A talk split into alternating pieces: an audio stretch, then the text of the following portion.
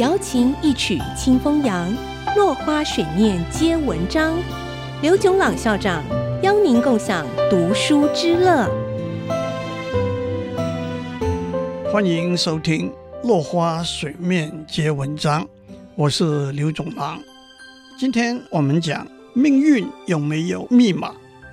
从统计数字的观点来说，许多事业成功的人和他们出生的年月似乎有密切的关系。相信传统命理的人认为，人一生的荣华富贵、事业功名都是命中注定的。一个人的生辰八字就决定了他的命运。所谓八字。就是用出生的年月日时四个项目，分别对应天干地支这两个元素，称为八字。西方的星象学按照太阳和十二个星座的相对位置，把一年分成十二个时段。这十二个时段用星座的名称作为代表，比方某羊是三月二十一日到四月二十日。金牛是四月二十一日到五月二十日。从天文学的观点来说，每个时段所对应的星座正好在我们仰头直望的上空。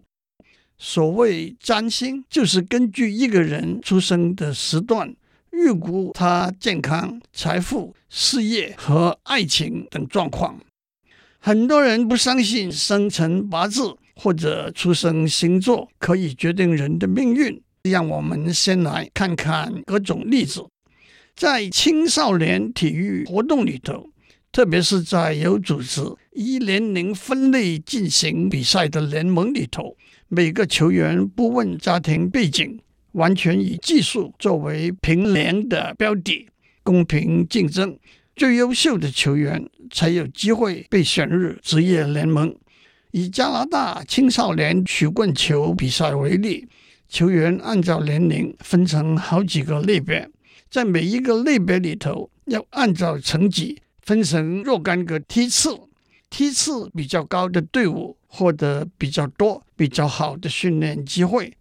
据统计，二零零七年在加拿大青少年冰上曲棍球联盟中，一支最长的队伍。二十五个球员里头，有十七个是一到四月出生的，九月、十月、十二月出生的隔一个。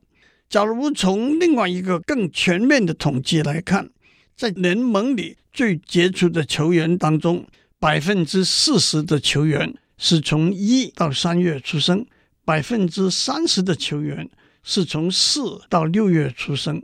百分之二十的球员是从七到九月出生的，只有百分之十的球员是从十月到十二月出生。